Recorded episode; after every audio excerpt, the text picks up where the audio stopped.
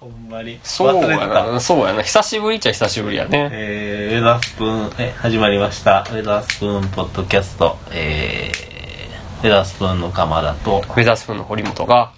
お送りいたします。でですね、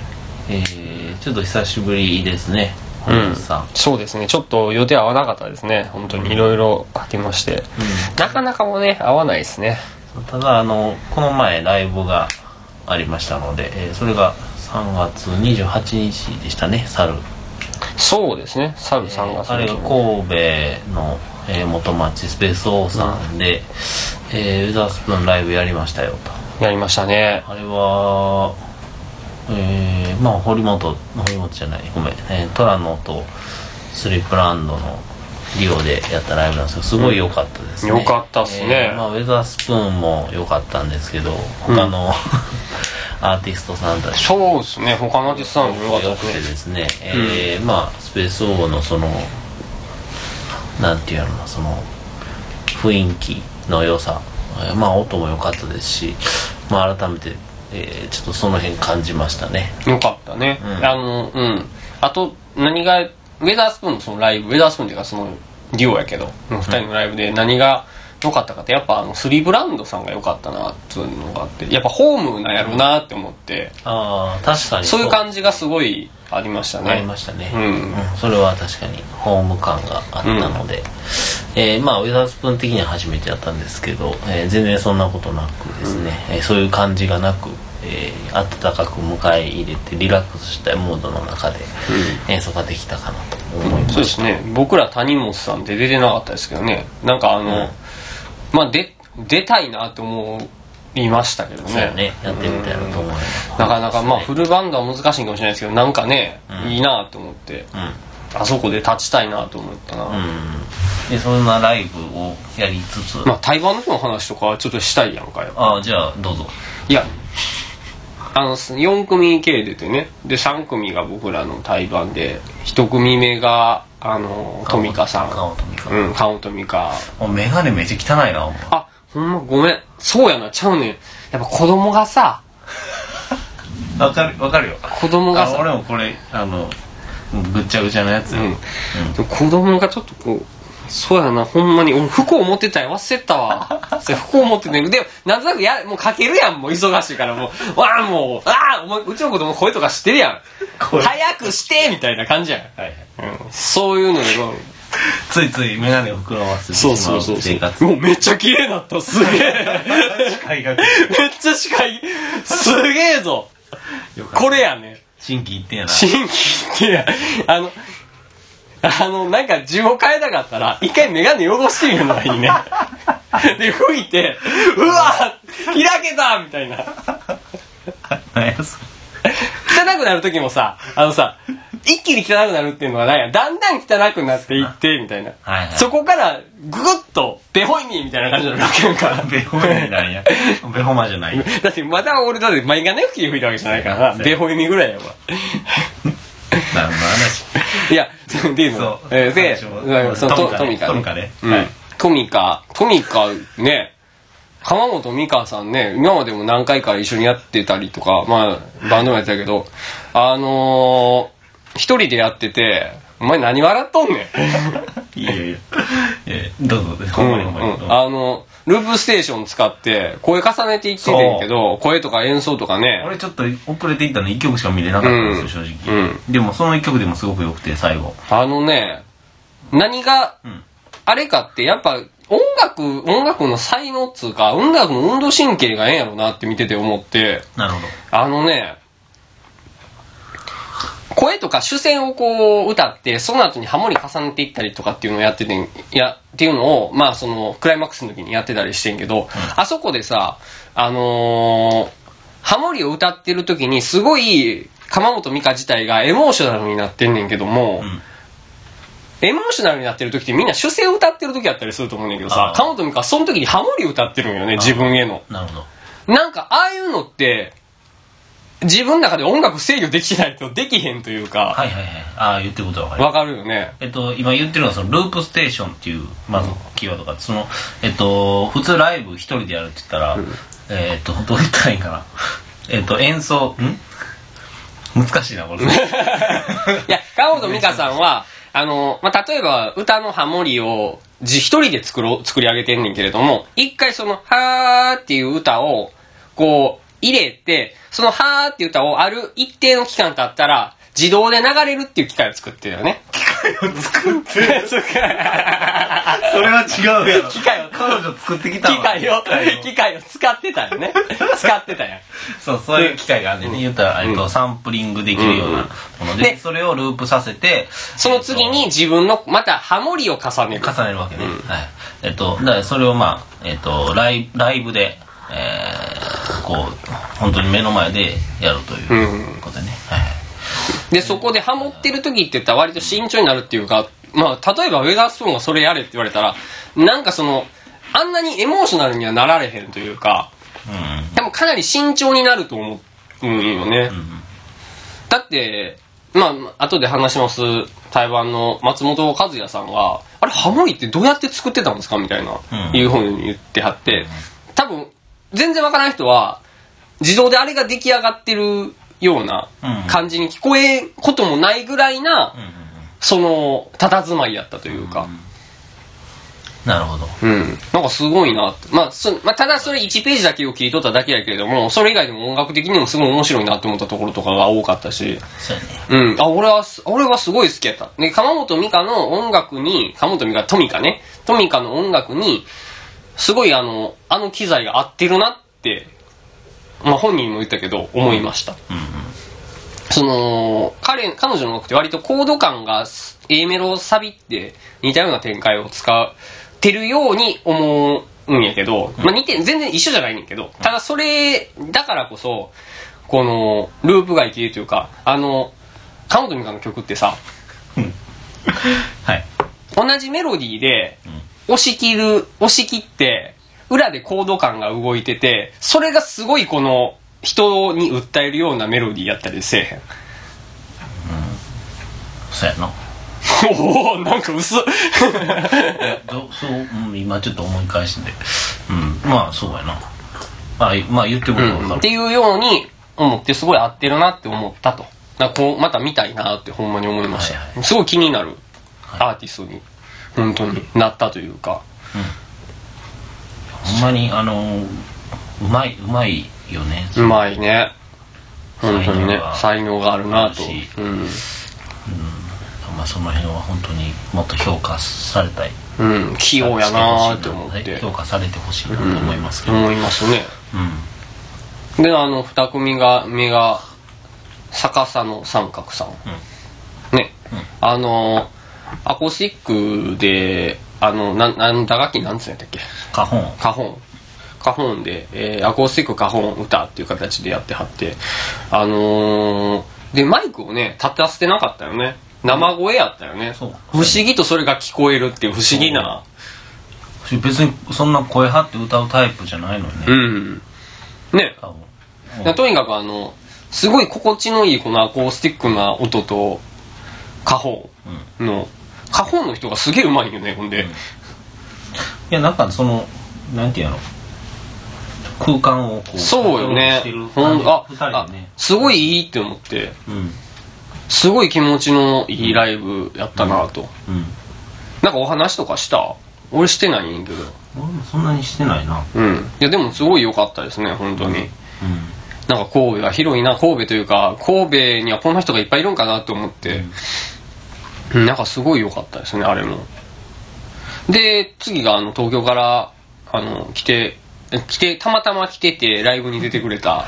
という たまた まね。まあだから関西回っててで、それでね、スリーブランドのうん。もともと。知り合いというかすごいユニットとか、ね、一緒にライブとかややっったてりとたか松本和也さんそう、それで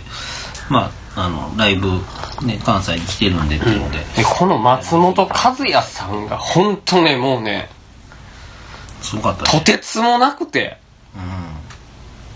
本当とてつもなかったという言葉しかないというか僕的にねんいやまあ俺と堀本前の方でも前の方で見ててねもうふ あのわーってすごかったねうんなんかどういうもんかっていうとあのなんか民族的な打楽器みたいなのがわーって並んだよね初めにそうそうなんでも初め全然なんか分からへんねんけどこうまあ鉄鉄製なんやね鉄製なんやろうね。太太鼓というかうん。本当に民族楽器でそれがえっと大きくて直径いくつかなるんですよ。 40センチぐらいかな、そうそう50セそうンチぐらいかな、うんそれが一番大きくてそれが徐々にこう小さくなって一回りずつ小さくなってきてそれが10個ぐらいで12個、とでかか、な大切なところが、そこの上が、割れてるっていうか、なんか、そうそうだどう言ったらいいかなほん不まに規則になんか、文様というか、で、叩くとこによって音が違うっていうもんなんですよ。別に西洋音階がついてるわけじゃないんですけど、うんえー音階が違うっていう太鼓、普通打楽器ってね、うんまあ叩くところによって若干違うけど、えーまあお僕らが知ってる、まあ、例えばドラムのスネアみたいなのは、うんまあえー、と音程が変わるっていうのはほとんどなくて叩くところで、でもそれそういうわけじゃなくて明確に違うっていう感じだよね。でまあそれそだからすごいよねあのうん。手で叩いたりとかも最初してそう手そうなのねえー途中豆投げたりとかしてそうそうそうそう豆やねあれ 多分豆かなわかれへん。豆な豆のかなをコロコロ転がしたりとかして、転がした時とか、うお、おう転がしたぞ、うおーってなって、ほんなら、こう、なんかね、えーっと、ちょっとリズム、リズムを取るような形に変化していったよね。うん徐々にこう変化がこうなだらかにしていくねんけどなんやけども、うんあの、波紋音っていうコンセプトなのかなこう、パンって叩いて、ポンポンポンポンポンポンポンポンポンってなるじゃないですか。この波紋というか、その、いわゆる物理的な波紋の流れっていうのは。うんうんだからそれを、えー音でこう、作っていくっていうか、うんそれが複数なってどうなるかみたいな形なんかなと思うねんけど、それがこうリズム叩くんやけど、そういう風な規則、そういう不規則な規則性がある、そういうもので作ってってて、ほんならもうわけわからん感じになってくるよね。わけわからんくはないねん。けれども、すごいこの、あの、から、体からこうアドレナリンが出るようなこのリズムが作られていって、うんうんほんでもう、最終的にはね、あの、スティックみたい、スティックみたいなの使ってはったんですよね。うん上にこのちょぼみたいなやつそれを床で転がして ね。ほんならもう、そしたらもう、ジョボンって体身震いするような感じになって。 堀本さんはねいや、お前もなんか言うてたやんけ。うわーとかで言ってたやん。いやいやあれよかったすほんますごい。すごかったもう、もう僕らはす、もうすげえって思うあれはすごかったねうんすごかったうんなんかもうなんやろで僕がねそこで終わった後になんかあのあんまり誰かに似てるみたいなやったら絶対失礼やと思ったけどだからああれやねんけどあの大手化を生でやってるみたいやったみたいなことを言ったら、ほんならツイッターでね松本さんがそれが嬉しかったっていうふうにツイートしてくださっててそうやねあそれがちょっとまた嬉しかったみたいな感じでしたけど、そうそうそう、そうやね、あのーえらい喜んではったねもうそうでも確かにそういう感じがすごいしたねその、んやっぱまあもともとドラマで、んえーやってたということだったので、まあ、そういうリズムに関してのそういう意識うんみたいなのは結構やっぱりもともとあるんでしょうねその今回の演奏がまあそのそういうリズムがどうのこうのってなんか深く考えてるのかどうかわかんないですけど、うんうんまあでもそういう考え方はあるから、まあそういう大手化であるだいあるあるようなそのねああいうリズムそうやねあそうなんよね本当にがよかったよかったなと思ってそうやほんまライブよかったなって思ったっていう話でしたうんん、まあフェザースプーンもほんまによかったね、うんまあ、フェザースプーンさっき言ったらまあいいかそう やねえっまで、えーそんな、ね、ライブなんですけど僕はそうまだライブ決まってましてですね、うんうんえーこれがすごいよねえーっとアンディ・オットビアジャパンツアー2017、えーこれがですね、えードイツから、えーアンディ・オットという、えーこれは、えーエレクトロニックアーティストですかね、うんえーが、えーと MD パラビという、えーインドバンガロール出身の歌手作曲家俳優映画監督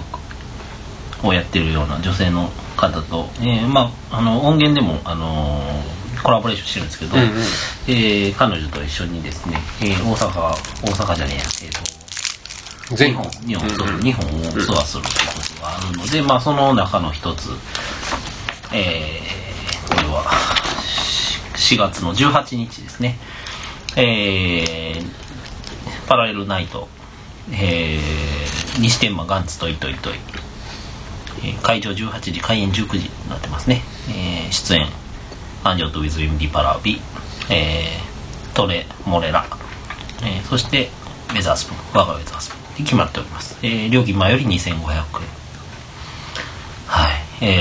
ーすごいねこれ、はいあのナイトクルージングの、えー一環ですねみたいですね一環って言ったら変かな、うんナイトクルージングのイベントってそうこみとたないんでですすねナイトクルージングにまさかメザスプーンが出れるとは思ってなかったので、うんちょっと変な変な感じって言ったらあれですね普通に嬉しいんですけど嬉しいですね、うん、まあすごいですよあの、アンディ・オットーさんはえっとえっとアムステルダムの実験スタジオステイムでセンサーとチェロを組み合わせた独自の演奏シシステム、フェローを開発うんすごいなすごいねこの人も作ってるんですね いやガモードミカ作ってへんか人らが作ってないかう、んこの人もそう今日本住んではるんよねじゃなかったっけえーそうなのえちゃうんかな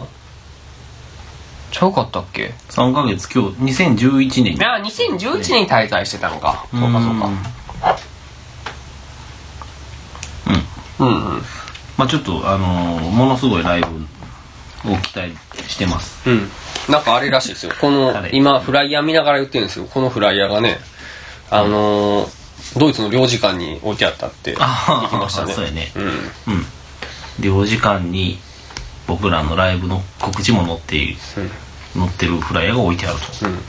ドイツに行こうとしてる人やったりするやん、領事館に行く人ってうん。その人に、ブラまあまあイヤーどう すんやろってそれはでも別に両時間に用事ある人がみんなドイツに行くああまあねそうやなそのドイツ関係のまあ、そうやな、そうやなね。人が来るわけですからあおってなるかもしれな。ないるかもしれないそうやな。別に確それかはそうやろ、に。うん、そうや、それはそうや、それはそうや。でまあ僕らウェザースプーンもあのちょっと気合い入ってますよもちろん、うんうんだってフルバンドでやる唯一のライブですからそうですうね。ん、お客さんを入れて、えーなんでちょっとぜひこれは皆さん、あのーお見逃しなくというところでそうですね、本当お見逃しなくって思いますね、これはもう。あのーいい感じですよバンド、うんうん。えーなんで、えーととりあえず4月18日、えーこれ火曜日ですえー、西天満ガンズといといとい、えー会場18時になっております開演19時ですでご予約お問い合わせ info.epst-records.com、えー、まああの何でもいいですよウェザースプーンの、えー、ツイッター宛てに DM とかでもいいですわあの、うん問い合わせいただければ、まあ、チケットの確保をしますんで、えー皆さんよろしくお願いしますよろしくお願いしますはいえー、というわけで告知は以上ですかねはい。えーまあウェザースプーンのあそうえー、パイルライツ、えーこれは、まあ、もう発売されて、えー、早えー、一月半以上になってますかね、うん。えーまあ、ご好ご好評をいただいていますけれども、まあ、まだ聞いてない方ぜひ、えーまあまあね買っていただけたらありがたいなと思うんですけそうどですねえーと前作にあたるミッドウィークがですね、えーつい先日 Spotify で聞くようになってますそうそうそう、そうやねびっくりしたね。そうそうあのあれ、どういう仕組みになってんのわかんないねいや、全然わからへんねんけど僕らね。にも何の通知もされずに、うんえー Spotify の方にポンと上がっているという不思議な状況 まあなんか、まあ、なんかあるんやね勝手にってことはないですよ、うん多分あのちゃんとあの俺らの、多分やった契約に基づい基づいてて、多分やられてるはずなんやけどだけ。なんであのあのえ僕らも別に文句があるわけじゃないですけど、まあまあそういうふうになってて聞けるようになってますので、えーまあ Spotify がねあの無料で聞けるので、えーよかったらちょっとまあ一回聞いてみていただければそうですねまあバンドキャンプとかでも聞けるんですよね見てまあ、アップルミュージックやってる方やったら、アップルミュージックでも聞けますし、まあ、アマゾン、アマゾンミュージックでも聞け聞いまてますし、すなんでまあまああのぜひその辺も聞いていただけたら、えー、上田スの世界観というのがある程度分かってくるかなと思いますので、よろしくお願いしますはい告知以上ですはい。あとは、えー恒例の時事ネタですけど何かあるんですか時事ネタね。あゴリラズがまたアルバムだああ、みたいね。ゴリラザル出すみたいね。あ、そうそう、それ見たな、俺、そんなんすもご。っあ4曲一気にアップされて、うんうんノエルが参加してるみたいなそうそうそうそう、びっくりして。なんかあれなんよね。いや、あの、まあもう結構周知の事実やけど、一時期ね、俺ら、俺らのポッドキャストでも言ったけど、ブラーとオアシスっていうのは、周知の事実 って、うんいや、周知の事実っていうか、その、あれやね、今は全然交友関係あるっていうのは周知の事実やけれどもあ、昔はこう、長高いしてて、はいはいまあ、まあメディアにそうされたっていうのもあんねやろうけど、で、なんかたまたまなんかそのバーかなんかで会ったところからが、この恋関係の始まりなのね。うんらしいねうん。な、お互い水に流そうぜみたいな話をしたんかね。まあわからんけど、とにかくこう、そう話をしてる。まあでもノエルは結構そのうん音楽的にはさあのいろんな音楽好きやからうんうんうんうん。多分ブラのやってることゴリラスやってることは好きうだんと思ううん。そう、まあそうや ね。なんかレディオヘッドのことも好きやしなノエル はっていうのがだからそのオアシスはレディオヘッド嫌いやっていうふうに公言してたけど、うんサウンド的にはすごく好きって言ってた っていう意味がわからんけど意味わからんけど、うんうんまあそんなことがあったりなんかそういうのあったよねまだ、から昔も。そういうこだわりがまあ年取ったらどんどんなくなっていくわけや、まあそうよそういうね。中でまあ、うん別にまあ別に喧嘩する必要ないからな、うん。あそう、もともとそのゴリラズのコラボレーションは、ノエルとグレアムあ。うん。とデーモンで作り始めたらしくて、3人で。おー、そうなのその、こあの、今の新曲な。ああ、そうなんや。で、それやってんけど、なんかグレアムが参加したら、ちょっとどんどんサウンドがなんか、クラシックロックに近づいていったとう。ーん。それがなんか気に入らんから、一回おじゃんにして、で、グレアムの分はカットして、全く違うサウンドにしたって言ってた。うーん。あ、そうなんや。でもさ俺言ってんけどそのノエルはもちろんいいねんけど、うん。リアムでやってほしいよなって思えへんゴリラズそうやな。でもリアムでなんか、やってほしいよね。ってくれたのがそうやねめっちゃかっこよくないそうじゃなリリアムさ、なんかあれみたいで、ソロを考えてるみたいね。あそうなんやうん。絶対良くないけどな。 絶対良くないけどな。そんなん言ったんだよまあそうやなうん。いやまあノエルの曲じゃないとあかんもんな昔からなんかあのそうジャムのトリビュートやったっけああ、うん。出した時に、うんえっ、とオーシャンカラーシーンのスティーブ・クラドうんうがん全部、えー、オケ用意して、うんでえっ、とリアムで歌わしたっていう、うんえージャムの「カーネーション」って曲があうるんんうだけど、んうん。うんそれはリアム歌ってんねんけどまあ悪くはないけどやっぱりよ弱いよね うん。なんかそんなんがあったなとうん。うんなんかやっぱノエルの曲が一番合ってるよなまあ、そうかもしれ当たりな前いか、ね。そうやな。今日だってすちょっとなんか知らんけどリトリリトル・ジェームスって曲あるやんかあのね。あれちょっと思い出してうん。あ、した曲じゃないなあれはでも大した曲じゃないよ。でもさ、あれさ、あれよ、言ってたで、リアムが、あノエルが。あの、なんかその、いや、大した曲じゃないっていう風に、ゲロったけど、いや、やっぱ弟やし、蜂蜜の曲やから、やっぱこれから頑張れよって意味を込めて、アルバム入れたらななって思ったみたいな、こういう兄弟愛をこう語ってはったけどね。っていうのを思い出した。っていうのはあれ。でもさ、次のアルバムのさ、うん曲いいよね。なんて曲やったかな誰だリアム、リアム、リアム。次のアルバムみたい次のアルバム、えその、リトル・ジェームスの、あの、あーあジャイアンツの次のアルバム。なあえっ、とソングバードソングバード。ソングバードはええやん。まあそうやでも、ソングバードもでも違うん やね。でも、あれもちょっと違うよね。直球じゃないもんなそうな。やな リアムの直、リアムのこういうの直球ではないもんね。うんそうなんよね。 まあまたおわすの 話レギュラーやな、オアシス。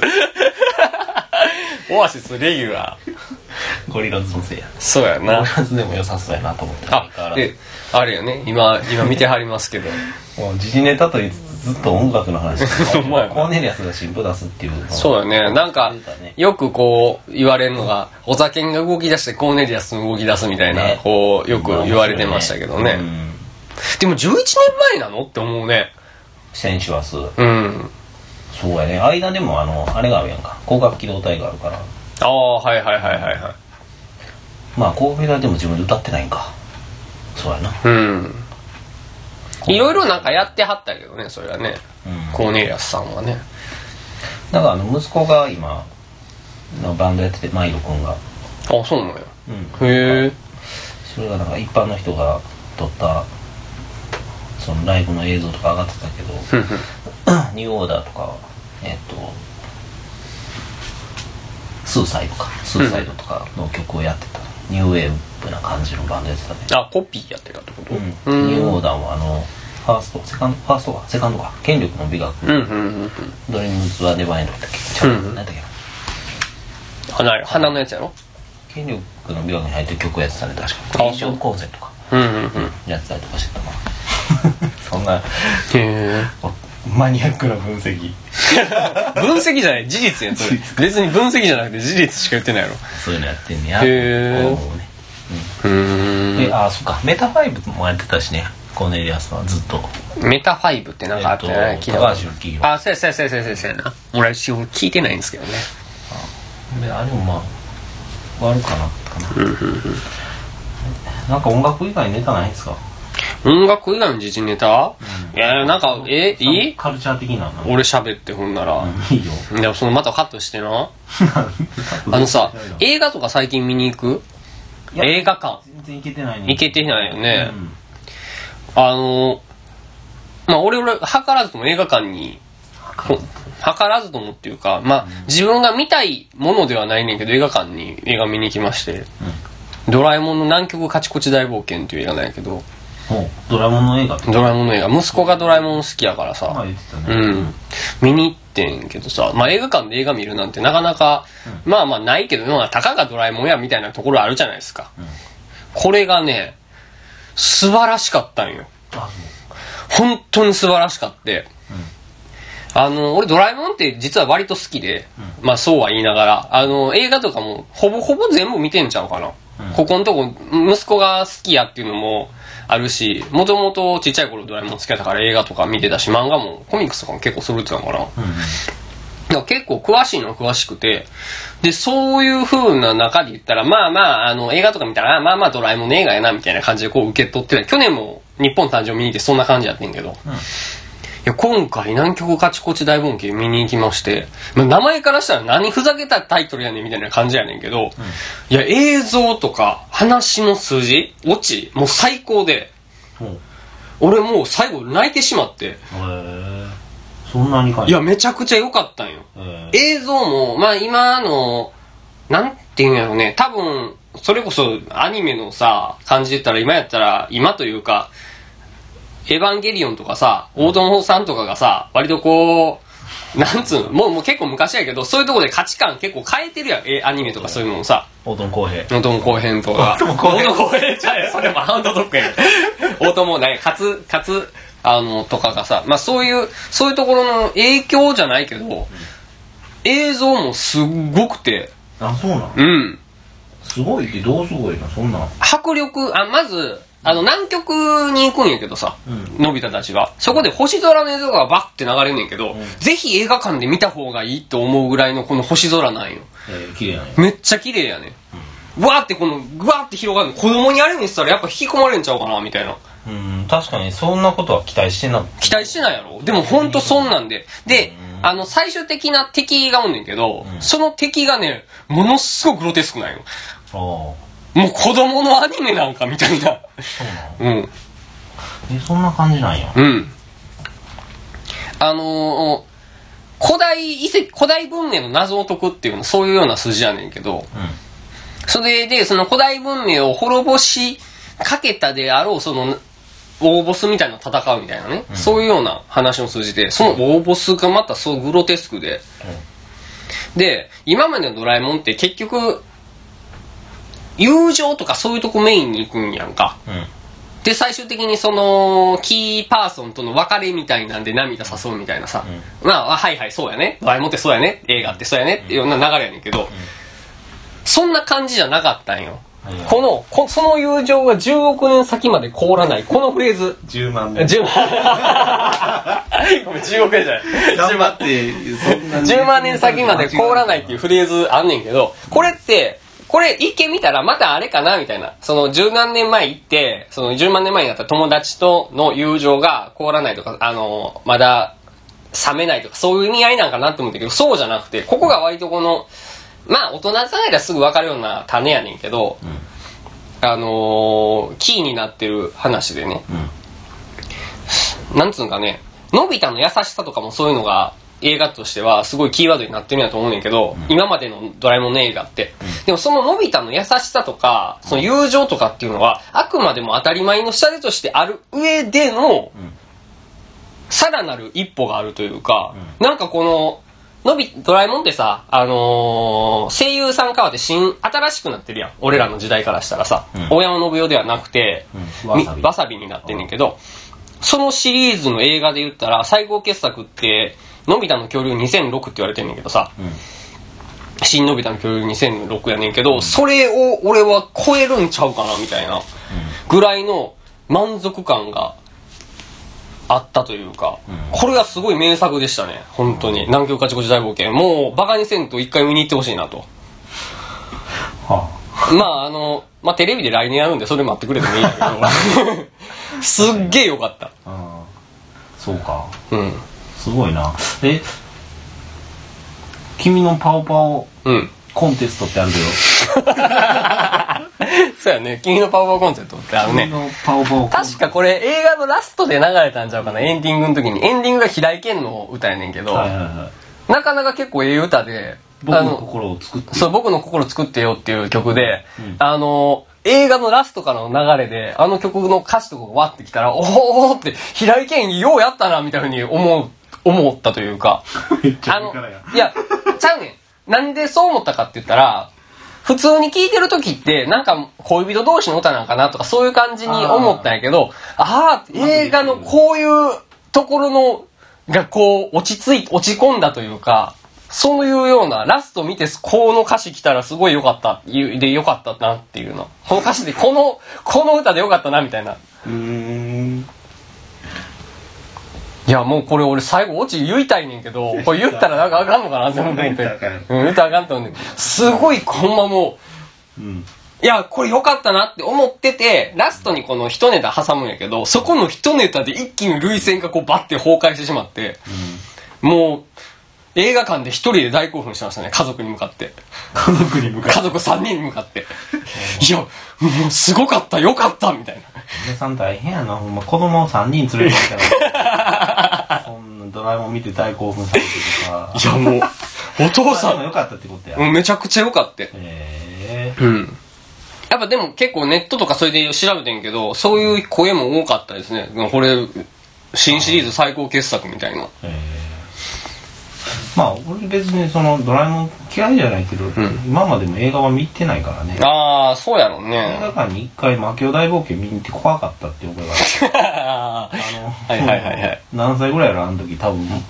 まだ多分5歳6歳とかじゃんー魔界大冒険大大冒険あの、魔法使えるやつそうそうそうそのオリジナルの方やオリジナルの方ね。うん。あれ面白いけどね、筋がね。映画館見に行ってめっちゃ怖かったのちっあれ怖かっ、怖いっけあれ。ちゃい時やでそれだってあれ、そうか。まあそうやな。怖いかもしれへんね。 5歳とかちゃうとドラえもん映画って実はちょっと怖いんよ。なちょっと怖いねなんかその不安不安を煽る要素って言ったらちょっとあれかそうやね。結言い構方怖悪いいかよもねし。れんないそのなんかそういうのはあるよねあるよね、あの結構人気高い映画で「パラレル最遊記」っていうのがあんねやんか、はいあのー、悟空、悟空になってみたいなパラレル パラレルパラレルな世界に、えー、えーっとねパラレルの世界にその最遊記の最遊記の学芸会の劇があって、まあその中でのび太が悟空になりたいねんけどなられへんくてみたいなところが筋になんねんけど、でなんきっかけなんやったかなまあなんか分からへんけど、とにかく、そのパラレルなところにひっくり返っちゃうよ、自分の現実世界が。そうなったら悪役の方が偉いみたいな世界に変わっちゃうんよね。ああの、実はすげえ怖いよね、なんあなかる。ほどうん。結構人気あんのよね、このパラレル最近。俺あんま覚えてへんねんけど、今言ったように。ただまあ、それも、そんな感じですごい怖いんよ。ドラえもんの映画って実はちょっと、子供心には。あの、ドラえもんの映画って、割と、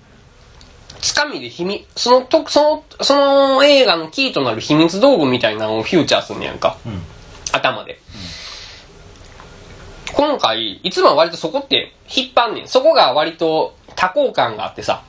うんうん人気の高いところがあったりするの、頭でこう。で、多幸感があったけれども、悪役が出てきて、みたいな、そういう決まりに聞いた流れがあんねんけど、そこまでがすっごい短くて、今回の映画、うわって短くて、えって思って、え、これで続けるのいや、でも、そっからのスケールのでかさったのじゃなくて、わーってこの道引っ張んねんけど、全然もう飽きさせへんかった。俺はこれはねすごい良かったね南極八五時大冒険もうドラえもんに限らずやねんけど、ん最近なんかアニメの映画やったら絶対ゲスト声優さんを使うよねああそうやね今回はなんでなうん、誰 うん誰ってそう浅田舞ね浅浅田田舞舞で織田も信長でもこれ あのパオパオやねこれパオパオやねパオパオやね浅田舞とあの信成はあのね宣伝宣伝大使みたいな感じだはっいたね、はい知らんよねそうパオパオあのパオパオダンス始まるよって二人でパオパオダンスをそれ見た見た見た見たそうそうそれ映画のエンディングでなうんうんうんそうだねでサバンナはサバンナは、あの、高橋がね、ドラえもんオタクなんよ。ドラえもん芸人とかあーはいはでい多分有名やと思うねんだけど、多分そこからの流れやったんちゃうかなと思います。えヤギはヤギなんかで、じゃあ俺それ聞見てんけど、なんかで使われてんね ん。なんかその、まあちょい役やったと思うんやけどね。忘れた。で、何よりかわいそうなのが、平原綾香が出てて、おー俺これもう全然どこに出てるか分からへんねんけど、だ らしいんよ。平原綾香出てるらしいねん。で、歌って歌ってるわけでもないし、えー、何のためやろなうん。サクソフォン奏者 俺びっくりした今。 サックスフォン奏者ない。サクソフォン奏者なんやまえー、それは知ってる人は知ってるよね、あ、らしいね。なるほどねうん。でまあ、ぜひ、まあ、見てもらえたら、すごいいいなと思いますんで。そうですねまあドラえもん確かにあのみんな好きやと思うね、うん。いや、ほんまにあの、ここのとこの映画にあった、別れの時の感動の押し付けがましさが全くなく、スッと入ってくる中で、ああ、よかった、いい話やったなっていう中でのこう、グッとくる感じ。まあ、まあ、俺が好きな感じだったんやけど、 ドラえもんは最終回はいろんな説があるよね、もうドラえもん話続けるいいよ、俺は全然得意やから。あ、いろんな説あんねんけど、え今やと取れたが足らんかなと 思ったこれで終わらせるいや、一応あったやん、ネタ、あの、本日のテーマ。ねその話しようかうん、ドラえもんのその、あれね。エンディングエンディング。エンディングは今んとこないんよ。あの原作は、えー、もちろん藤子 F 不二雄やねんけど、うん。一応その中ではないねうんん。一応。でも、一回終わってんねんな、あれ。6巻で。あそうドラえもんの6巻で終わってて、いや、もう有名な話やで。ドラえ、あの、のび太が喧嘩に勝つ話あるやん。へジャイアンに。えうんそれで終わりそれで終わんねん。安心して帰るっていう。あの、ドラえもん帰らなきゃいけないっていうのがあって。あのちょっと未来に帰らなきゃいけないんだってなって、それで、ドラえもんを安心させなきゃって言って、ジャイアンに喧嘩挑みに行って、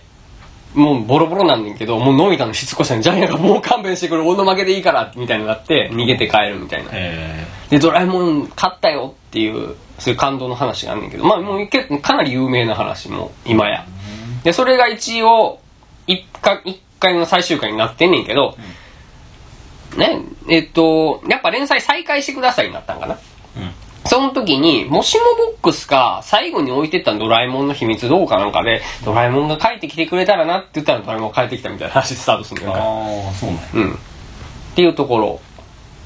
ろ。で、えー、が、まあまあ最終回としてあんねんけども、あのーで、もう一個有名な最終回の、あの、推測ネタというか、まあ都市伝説では、のび太が植物人間になるっていうのがあって、うんあそれはね、藤子 F 不二雄が公式に否定してんねん。そんな話はありませんって言って。うんだからそれは公式にないことになってる。でもなんでそんな噂が出たのなんかその時、不幸な都市伝説ってよう流行ったんよ。多分、うんあの、磯野家のは最後みた いな。 まあめちゃくちゃやけど、 まあそうやな、そういうのもあったね。うんその中の一環で。一貫やったと思う。そうか。今ほど情報が、そうそうそうそうそうあそのうそうそう。何すぐ手に入るみたいそなうそう中の時そに、その噂とか、そうそうそうそうそう。うん志村けん死亡説みたいな感みじたいや。なん感じで広まったと。で、もう一個あるのが、あの、これ、それはね、同人誌みたいなんで、ほんまにもう創作、二次創作として、流行ってんけれども、だからもうそれはもう主人リリースとしてあんねん。これはに創作ですよっていう主人リリースとしてあんねんけれども、あのー、ドラえもんが突然止まんねん。はいはいはい。まあ有名やからしてるんだけど、突然止まって、ミニで、これ充電を変えないとダメみたいな。バッテリーが切れてるみたいな。話が。ごめんな。バッテリーが切れてるみたいな。で、そのバッテリー、あ、じゃあバッテリー、 耳って言うてもうた。 そうやね俺もう思いつないこと言ってももう、耳って。ちゃうやん、ドラえもんが。ドラえもんがな止まってまうから、ほんうで、ドラミちゃんに聞いたら、あ、これ電池切れやから、そう変そうそうえないといかんけど、じゃあ変えたらええやんって、伸びたから、でも、実は、そうそうそうそう。バックアップを耳に取らなあかんねんけそうそうど、お兄ちゃん耳ないよねっていうふうになって、だからバックアップ取らんと、電池は入れ替えられへんから、うん記憶が吹っ飛んでまうから、そうそうそうそう。それでもよかったら電池入れ替えられるけうど、んのび太さんのこととか全部忘れちゃってるよっていう話そうそうそうそうそうそう。それで、あれや、のび太はそこから猛勉強を始めるね。ドラえもんを記憶なくさないで再起動させようという猛勉強を始めて。で、そこで、まあもう、秀才に変わんねん。その話の中ではね。もう秀才に変わってもう勉強続けて、出来すぎくんも追いつかないぐらいの秀才に変わって。で、そこで時は流れて何十年後みたいな。あの、総理大臣の出来すぎと、 なんかまあ、お、おそらく事業で成功してるだろう、スネ夫とジャイアンがこう、一室で集まってんだよね。で、世界が狭いなで、あの、出来すぎがこう読んだよ、二人を。総理大臣の出来すぎが。内閣総理大臣の出来すぎを読んで、みんなドラえもんって覚えてるみたいな。覚えてるよ、みたいな。あいつ挨拶もせずに消えやがって、みたいな。未来に戻りやがって、みたいな。いや、実はね、みたいな。あの、もうな、国のトップレベルでは情報があってんけど、あの、ある情報を今日まで止められてたと。その、のび太に対して、ななんつうのそう、 ごめん、話してくれ。 おい、呼んでやった話して、俺うまいこと話される わこ。の辺はちょっとあんま俺覚まえあてないな、、まあ、とにかく、その、のび太が、すごい、あの、今から、 時の、 いやいやいやいや、今から、その、地球、地球じゃない、世の中をひっくり返すような発明をするっていうことが、はいはい国の国家のトップレベルの人にはわってきてんねんけど、だからこそ、そいつに対しては、手を触れるなというか、変な作用をさせるなみたいな国家命令があって。うんで、それが今日完成するみたいな。っていうことを君たちに伝えに来たと。そこでのび家に場面が映って、えっと、嫁さんの静香ちゃんが来るのよ。あら、あなた、これはもしかしてドラちゃんとか言って、寝転がったドラえもんがいるので、ドラえもんは未来なんて帰ってなかったんだ。今日僕ドラえもんを僕が生き返らせてあげるよ、みたいな感じでこうスイッチをポンって押したら、ドラえもんが、のび太くん宿題をやったのって起きて。で、ドラえもん、あ、そののび太が当時の姿になって抱き合って、ジエンドみたいなそういう同人誌がわーって流行った時があったのかな。で、それが、まあ、非公式ながら割とみんながこう、なんか好きな最終回のネタとしては、なんかすごいよくできてるのね。その、ちゃんと表紙とかもテントウムシコミックスみたいな表紙とかがちゃんと作られててみたいな。っていうのがあるのよまあ、まあぜひ、まあネットで多分ね、検索したら転がってると思うんで見てもらえたらいいなと思うんですけどね。はい、そう、僕の話よりも絶対にそっちの方がいいです。まあ、途中鎌田にもサポートいただきましたけれどもね。はい。いやみんないろいろ考えるよねそうよね。でも、あもうすごいね、よくできた話でね、本当に。原作者がまあ亡くなってからも話が続くっていうのはかなり今あるよねドラえもんもまあそうやし、えークレヨンしんちゃん最近やけどクレヨンしんちゃんももそうやね。クレヨンしんちゃんもも亡くなってるから。サザエさんもそうやしねうん。サザエさんの場合は、でも漫画がついてるわけじゃないからね。あの、アニメーションが続いてるっていうだけやから、ちょっと違うねんけど、クレヨンしんちゃんの場合は、漫画誌で連載されてるからね。まだそうか連う載してんのかん。うん、あの、一応、アシスタントの方々がうんやってはって。すごいな、結構、あれみたい、面白いみたいだよね。えードラゴンボールもやってるしなドラゴンボールは死んでへんわ。お前、お前それこそドラゴンボールみたいなこと言うな、お前。作者死んでるけど言い返らせようかみたいな、そういうなんか、なんか分かれへんけドラゴン見てるドラゴンボールスーパーど。見てない。見てないや全く見てない。週見てる俺面白い の。面白いなんかね、いやそんなに面白くないんやけどでも昔のドラゴンボールに比べたらでもなんかさ、あのあの、うん流行ってるやん、やっぱり。流行ってて、店とかでは下敷きとかあったりするやんあか。ーで、子供たちが持ってたりして、はいえなんでスーパーサイヤ人やのに顔、あ髪の毛青いんやろとか思って見てたら、友達に聞いたら、あれはスーパーサイヤ人 5? ブルーやブルゴ ーッドからブルーになあ、ゴッドからブルーになったのなんか分かれんけど、とにかくその、進化してるやつだよねって聞いて、あ、そうなんや、ってる言うなんのかねちょみたいっなと昔のなんていうのドラゴンボールのキャラクターがまた出て掘り返されて出てきたりとかするあついついー見ちゃうよねあーなるほどね。あ、そう。そうこの前だ本物じゃなかったけどそのタンバリンとかも出てきた本物じゃないってなんやねん。なんやろ想像の敵みたいなああ、そうなんや。へえ。え、タンバリンって、あれああのの、クリリン殺したやつおおあの、あれやろあの、ピッコロ大魔王そうそうそうの手下のな。クリリン死ぬとことか衝撃やったあれすごかったよね。死んでるって言って。かっこいいな って。あれほんますごいねな鳥山明だあれってあれさ、うんあの天界修行会が終わってさ、うんであん時は悟空が優勝したんだ違うよよ。天津飯あの時は天津飯天津飯あの、逆カメハメハっていうのを、そうそうそう悟空が開発したよ、あの時に。オラ、オラの最後の攻撃受けてみるかって。カメハメって言ったら、もう下の方で、ご悟空がドラ、カメハメハ撃つぞみたいな風になって。で、そこでクリリンが、なちゃ、亀仙人がね、亀仙人が、あいつには亀、亀あ亀ハメハは効かんみたいな。でもすごいカメハメハかもしれませんよ。いや、天津飯にはカメハメハは効かんのじゃ、大なり小なりなって言った後に、くるって回って、何はぁボーンって、ドーンって当たって、だ大ダメージを食らわせるってやつやねんけどね。で、そこで、あの、二人とももう、力がなくなってる。その時力って言ってたけうど、んそのキーとかじゃなくて、力力って言ってて。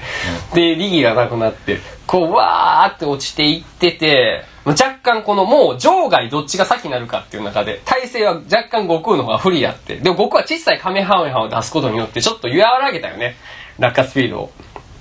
しかし悟空さんはね、途中で車に当たってしまって、先に場外になってしまった。めっちゃおもろい話やなこれだけで さすがやなとでも結構あっさりしてるんよ。普通さ、あの、天津飯戦士って、あのー、天界志望会優勝とかそういうのあるやん。もうこわ、こんなんやねん、あいつの。鳥山明って割とこういう、そういう、大それたオチ作れへんのよね。長く引っ張って。まあギャグ漫画として作ってたよね、うん、その時やね。そんなとこにいる、でそうやんそれで天下中とか終わったと思ってホッとしたのもつかの間こう多幸感溢れる感じやねんな。みんな仲良くなってな。もうああよかったよかったみたいな、いい試合やったみたいな、うんそうそうそうそうそう。みんなで飯食うって悟空負けたけど勝ったようなもんやみたいな読者からしたらさ そうそうそうそう。なんかもうホッとするやんうん。 と思ったのもつかの間、そう「寝坊忘れた」言って、ドラゴンボールとな。そうドラゴンボールに呼び忘れたっつって、まあ、クリリンが取ってきてやるよっつって取りに行ったら帰ってけへんから僕見に行ったらクリリン死んでるっていういや、すごかった。すすごいねほんで、あれや。それで、それで悟空が怒ってすぐキントン乗ってな、お前はまだ体力が回復してないぞみたいな。男性人が言った中で、もう怒り狂って、あそこでスーパーサイヤ人になってもよかったよなって思う。もうすごかったよ。だって、絶対測りってはないけど、あの時の漫画、悟空の毛、グワってなってんねや。なってんねん。スーパーサイヤ人みたいになってんねやなっ。てたなオラの匂い棒とクリリンの命を返せやったっけな。いやー、すごい。 あの、鳥山明のやっぱドラゴンボールかな。あの、ドクタースラムとかもそうなのかもしれんけど、あの、まあ、一般的に多分評価はされてないとは思うんよ。やっぱり、その、漫画読みの人からしたらさ。でもさ、あの、すごいこう、次から次へとこう、家にあったら読み進めたくなってしまうというなるよかな、もうこう、次の巻、次の巻、次の巻みたいな、時間があってうまに立つようなこの、引き込み方そうや、なすごいんよね。テンポかなテンポなんやろね。どんどん次の展開になってくもんな、話の内容は多分ね、もう改めて見たらそんなね、不可かもないし、まあ、深くはないよね、うんでもなんかその予想のまだ一個上を一そうなんよ回ね。行ってくるよね、うん、そうなんよね。なんかあの、